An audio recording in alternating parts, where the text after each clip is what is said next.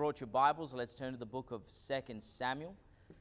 Book of 2 Samuel. We're going to be reading from verses uh, 1 through to 7 out of the book of uh, 2 Samuel, chapter 9. Book of 2 Samuel, chapter 9, verses 1 through to 7. I want to preach to you this morning uh, a king's kindness. Uh, my wife and I, we uh, traveled uh, to Thailand for our, uh, sorry, for our uh, honeymoon. And uh, this was a huge eye opener to uh, travel to a third world country and everything that entails with that. Uh, something that was really struck me while we were in Thailand was their devotion and love and appreciation for the royal family. And this is their own royal family. This is not speaking about, you know, uh, Prince Harry and Charles and all, all that family in, in the UK. There was uh, posters of the king in most uh, of the shops. There was shrines. There was banners.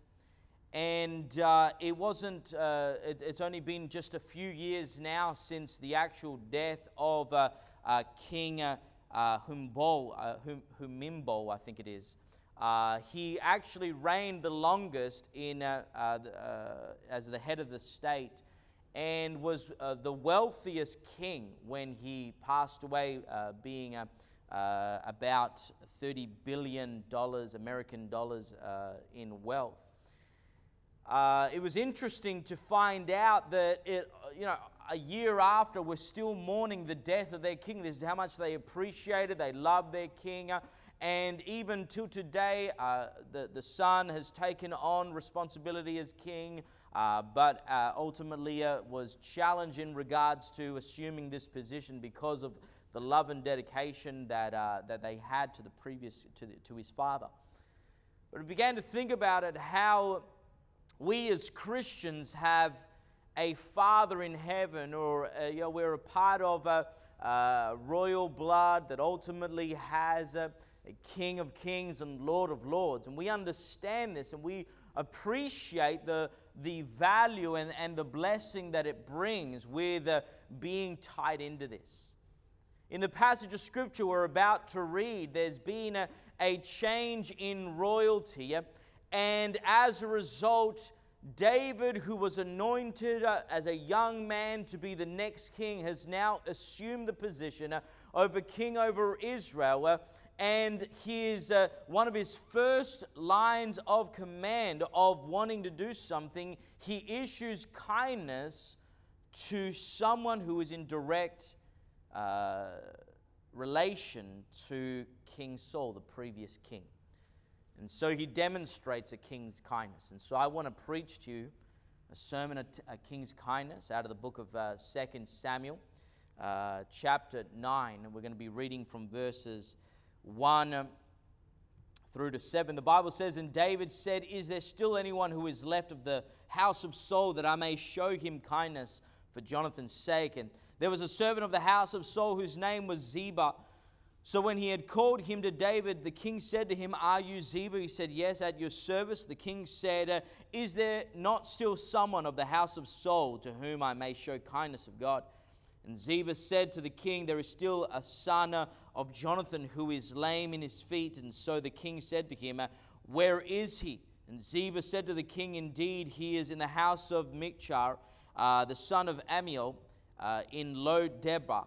The king sent, uh, David sent him, uh, sent and brought him out of the house of Machir and the son of Ammiel from Lo uh, Debar. Now, when uh, Mephibosheth, uh, the son of Jonathan, the son of Saul, had come to David, he fell on his face and prostrated himself. Then David said, uh, uh, Mephibosheth, and he answered, Here is your servant. So David said to him, Do not fear, for I will surely show you kindness for Jonathan your father's sake, and I will restore to you uh, all the land of Saul your grandfather, and you shall eat bread at my table continually a king's kindness. I want to look firstly at the principle that is being established here.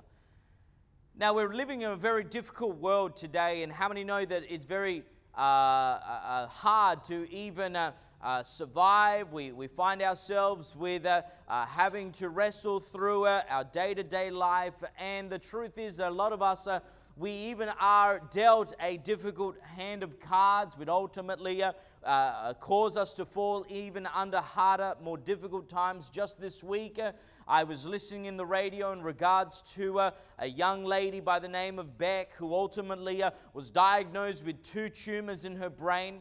Uh, this caused uh, a rally uh, with this radio group. It was a sister of uh, someone that works at that uh, uh, organization. And so they began to rally up. They began to, uh, uh, one of the hosts said, I'm going to bike for Beck uh, for 24 hours. And so he did this, uh, getting on a standstill bike. And he, you know, he, he uh, uh, rode this bike for 24 hours non-stop.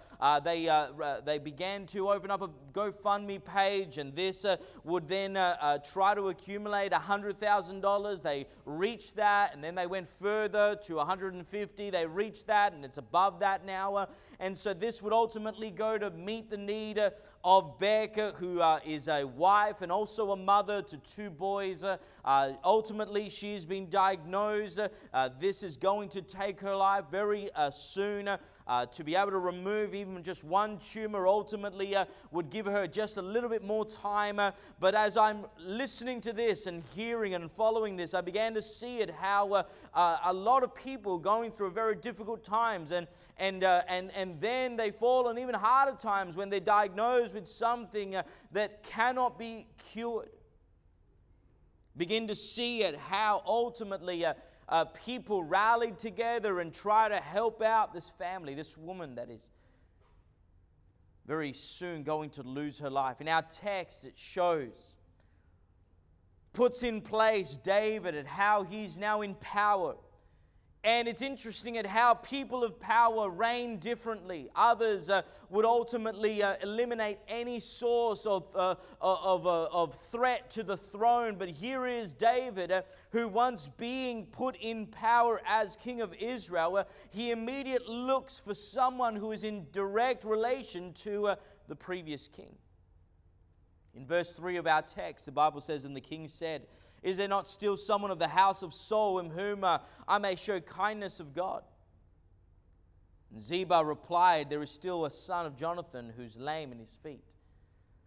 You know, most people ultimately would have thought, you know what, I've made it. And we're living in a very selfish generation that once we get in power or once we get a position or some sort of promotion, uh, that immediately we are, uh, uh, you know, uh, we, we, uh, full of pride and selfish, and we only want to benefit ourselves. But here is a king that ultimately begins to demonstrate the heart of God that still sees uh, that little person that is suffering uh, and wants to, uh, uh, wants to make a difference.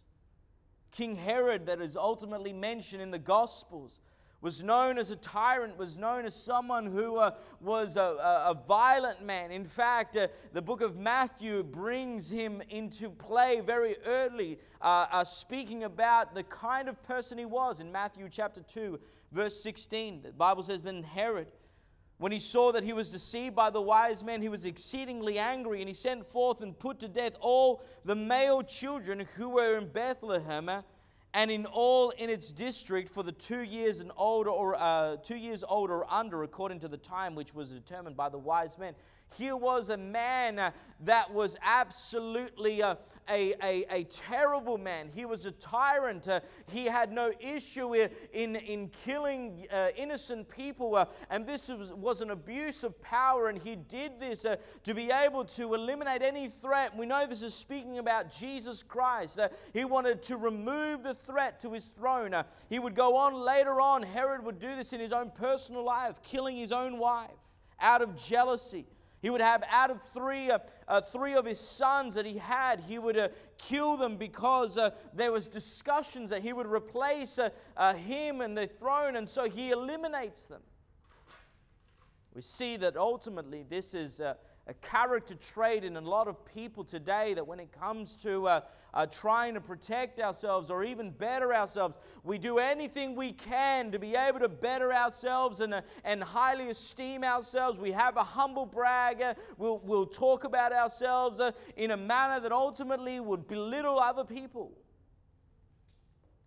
But here is David, who reveals the beautiful picture of God's kindness towards his creation. You know, kindness in the Hebrew Strongs is defined as favor or a good deed. It signifies loving kindness, mercy, and showing pity. And I wonder this morning how many ultimately have been recipients of uh, kindness that when you receive kindness, uh, of ha- how it makes you feel and how it changes you from the inside, the very just observant of that, uh, recipient of that kindness can change uh, who we are on the inside. And here is David uh, that is revealing the heart of God, wanting to demonstrate kindness to someone who is possibly you know insignificant in the same manner, we see God showing His mercy and kindness upon us. You know, if we only got hell, we would get what we deserved. The Bible says we're all sinners and we've fallen short of the glory of God. And if all that we got was hell, there would be no way for us to stand in the presence of God and say, This is not right, this is an injustice. Uh, we know that that is ultimately not our fate, that we can, through being saved in Jesus Christ, the resurrection, uh, we can come into and, and experience the kindness of God. In Matthew chapter 18, verses 11, the Bible says, For the Son of Man has come to save that which is lost. What do you think if a man has a hundred sheep and one of them goes astray? Does he not leave the 99 and go to the mountain to seek that one that is straying? He would go on to speak about the kindness of God.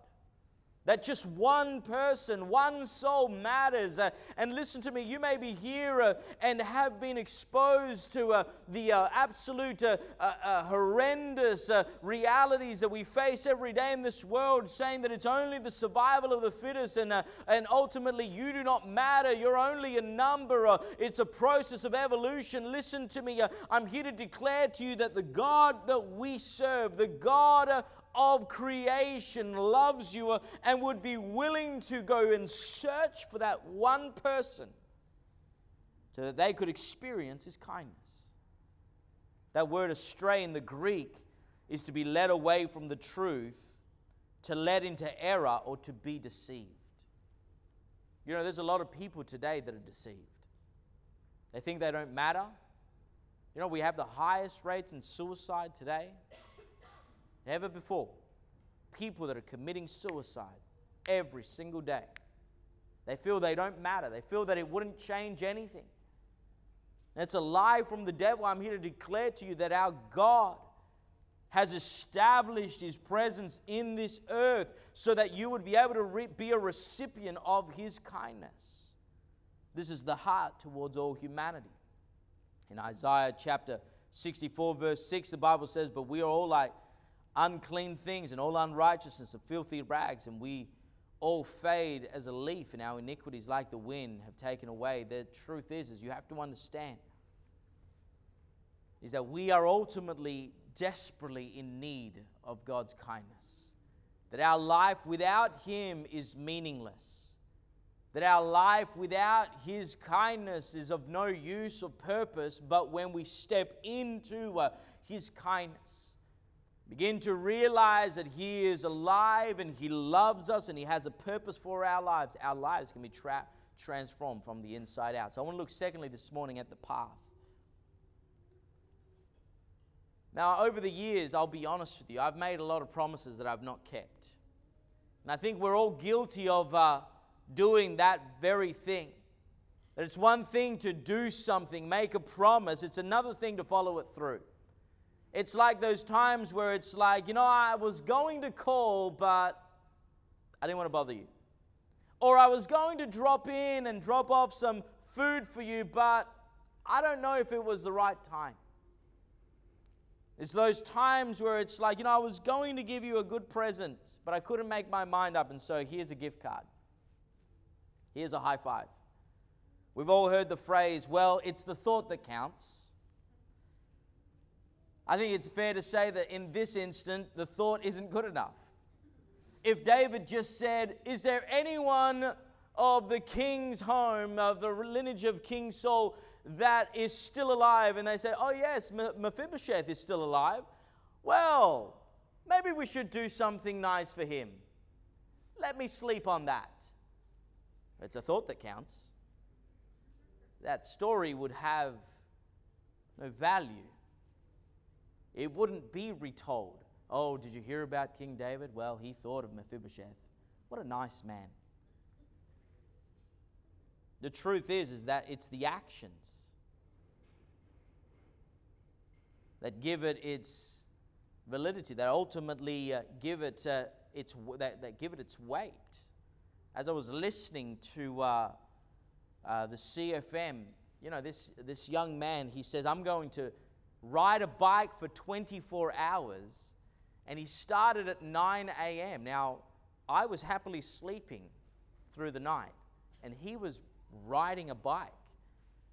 And so the story goes that he gets to about 2 o'clock in the morning and he begins to say to those around him he's at a he's at a some sort of a he's at the pacific fair there he's at a gym with, with a bike there people are able you know to see him ride with him and so it's 2 a.m and now it, it, it's when it counts and so he's beginning to wrestle and struggle with this. Uh, he's, he's in pain, he's fatigued, he wants to rest, no doubt. His body is uh, having absolute wars with him. Uh, and so this uh, radio goes online and begins to uh, call on people, and then people begin to get out of bed and go to where he's cycling her own family, Beck's family members, begin to get out and they ride and they say, You can do it. And they're riding with him at 2 a.m while we were sleeping. The impact of that, it's not just good enough, hey, Ben, keep going, keep riding. No, no, no. Let's put something into action.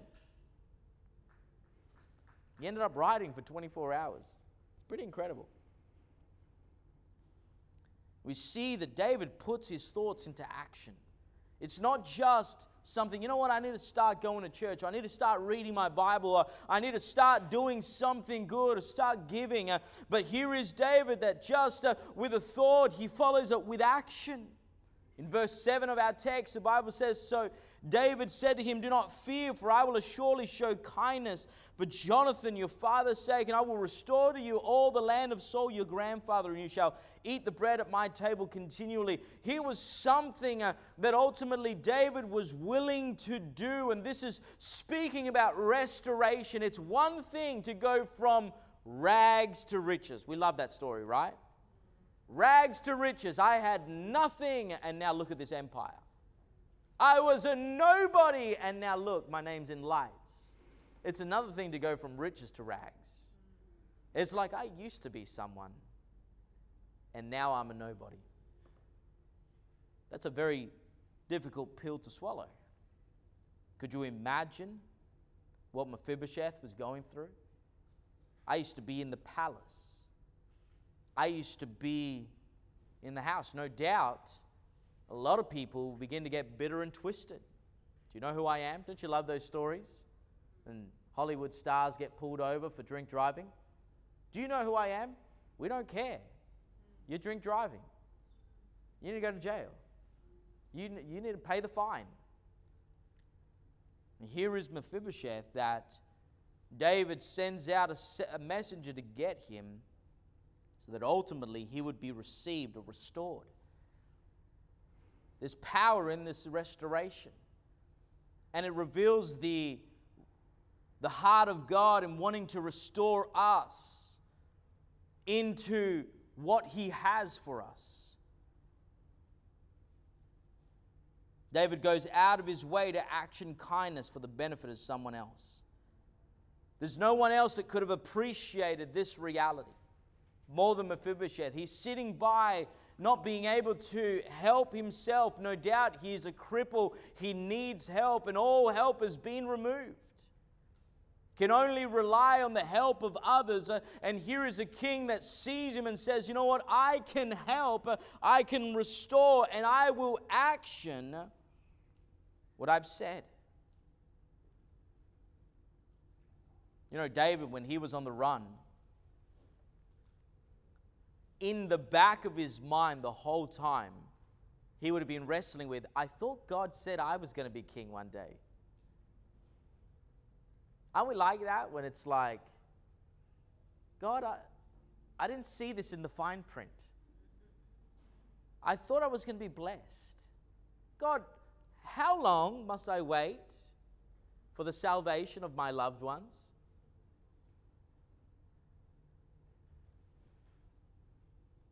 But here is David that once he's placed in this position, he begins to reciprocate kindness. That immediately he actions something. And you and I, listen, we are blessed to be saved, to be fully clothed and in our right minds. Listen, uh, if it wasn't for the gospel, I probably wouldn't be alive. I probably would be in jail. But thank God for God's kindness that is able to look out upon uh, someone who is sing, uh, you know, seemingly insignificant and move towards the path uh, of wanting to restore, uh, of wanting to bring healing, of wanting to bring deliverance. Wasn't it Jesus' ministry that while he was journeying in a, on his day to day life, it was, you know, he was walking by the Sea of Galilee, and it was while he was walking past that he changed the direction of the disciples while they were fishing. That just one day being uh, crossing the path uh, of Jesus Christ can cause a, a radical transformation on the inside. While he was traveling, Jesus in Matthew chapter 15, verses 30, then the great multitudes came to him, having with them the lame, the blind, the mute, the maimed, and many others, and they laid, hand, they, they laid down at the feet of Jesus, and he healed them. Listen to me. That's what happens when you cross paths, uh, cross paths with Jesus Christ. Now, this is the miracle power that can be received, uh, that your life can be transformed. Question is, what path are you on? Is your life heading towards God's kindness, or is it ultimately causing you to go further away? I want to look thirdly and in closing at the peace. Because here is a king that not only thought something nice, but actioned it. And through that action, ultimately brought peace to a man's life. There was no king like King David winning the hearts of the people, establishing them, and making them a powerful nation during his time of reign. God would go on to oversee the failures and the faults of those who would reign after him because of the kind of king that David was. It would be through his reign that ultimately we would be recipients of Jesus Christ. Isaiah chapter 9, verse 7, it speaks about uh, the kind of government, and he would have the go- his government and peace. There will be no end. So here is this reality that ultimately, through this kindness, through the rest- restoration uh, that David was bringing, he would uh, establish peace in the hearts of those that came in contact with him. You know, we're living in a generation today that is wrestling with insomnia, that is wrestling in their minds, that they cannot switch their minds off. Can I say to you that that's because they haven't come in contact with the Prince of Peace? That the wonderful counselor, the one who came to this world uh, to bring peace upon this earth, uh, has ultimately uh, brought this promise to us. Uh, and those that ultimately uh, submit themselves to the love of Jesus Christ uh, are met with this reality that peace can come upon the heart, can come upon the mind of the believer. David established peace. It was through the kindness of shown to Mephibosheth. Could you imagine when the messengers of David arrived at Mephibosheth's house? You know, he's there like all worried. All of a sudden, a lot of foot soldiers and cars, uh, you know, horse and carts, everything would have been there. But it wasn't to bring judgment. It was to bring restoration. It was to bring peace. You know, my heart breaks when I hear about people that will not come to church or even give their hearts to Jesus Christ because of fear. They wrestle with, well, you know, God, I don't know if, uh, uh, if I can do this. I might, you know, I might walk into church and be judged for everything bad I've done. Or you don't know what I've done, or you don't know what kind of person I am. Or it's the other way around that God is just a God of judgment uh, and, and all he does is judge, judge, judge. For that reason, people don't come into the presence of God. But here is David, he shows us something profound in verse 10 and 11. Mephibosheth, your master's son, shall eat bread at my table. And as for Mephibosheth, said the king, he shall eat at my table like one of the king's sons. You know, something powerful. When we're invited, and, I, and this, is, this is wonderful, we're called into a banquet. We're going to have a feast. The invitation has been sent. Jesus Christ delivered that message. But have you received it? Have you confirmed? Have you RSVP'd? You know, it's interesting at how a lot of this is uh, followed up by food. Isn't that wonderful at how, you know, when we're full in our tummies, we're happy people. God knows us, man. Thank God for that, right? Have you ever bitten into you know, just some freshly cooked KFC, hot and spicy? You just feel God loves me. You go to Nonna's house, you're like, you know, she's put on a banquet and you're eating. I mean, there's no time to get angry at that time. It's like she could you be fighting, and next thing you know, the dinner's served. You're like, all right, what were we talking about? Doesn't matter, let's eat.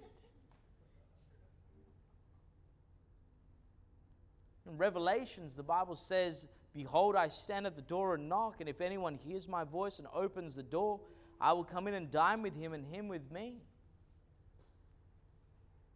You know, what's powerful is ultimately that God understands us, but He's still willing to, you know, come into our lives and, and, uh, and transform us from the inside out. You don't have to be threatened, you don't have to worry. He reveals His kindness by wanting to dine with us and being in our presence and wants to have fellowship with us. This is an opportunity of a lifetime, church. That if you don't know Jesus Christ, you can have a first hand experience because that kindness is real. That kindness is what ultimately continues the gospel today.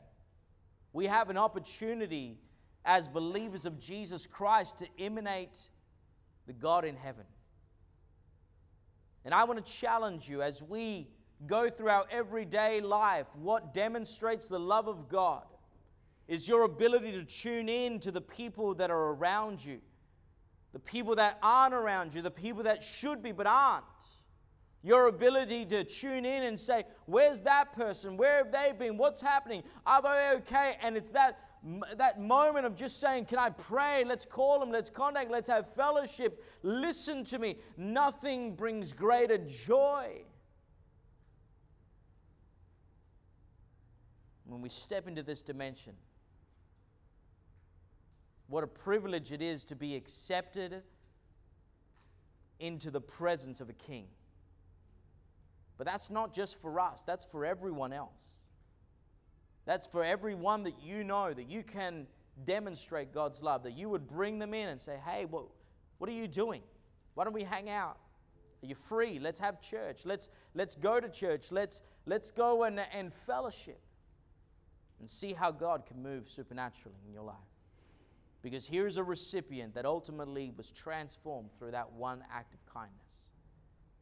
How many more others are lying and waiting so that you and I are waiting for us to be able to reach out and say, I'm thinking about you, I'm praying for you. You don't have to go through this by yourself. I'm here to help. See how God's kingdom is established when you, un- when you and I understand the king's kindness. Reciprocate that to everybody else. Hallelujah. I want every head bowed and every eye closed.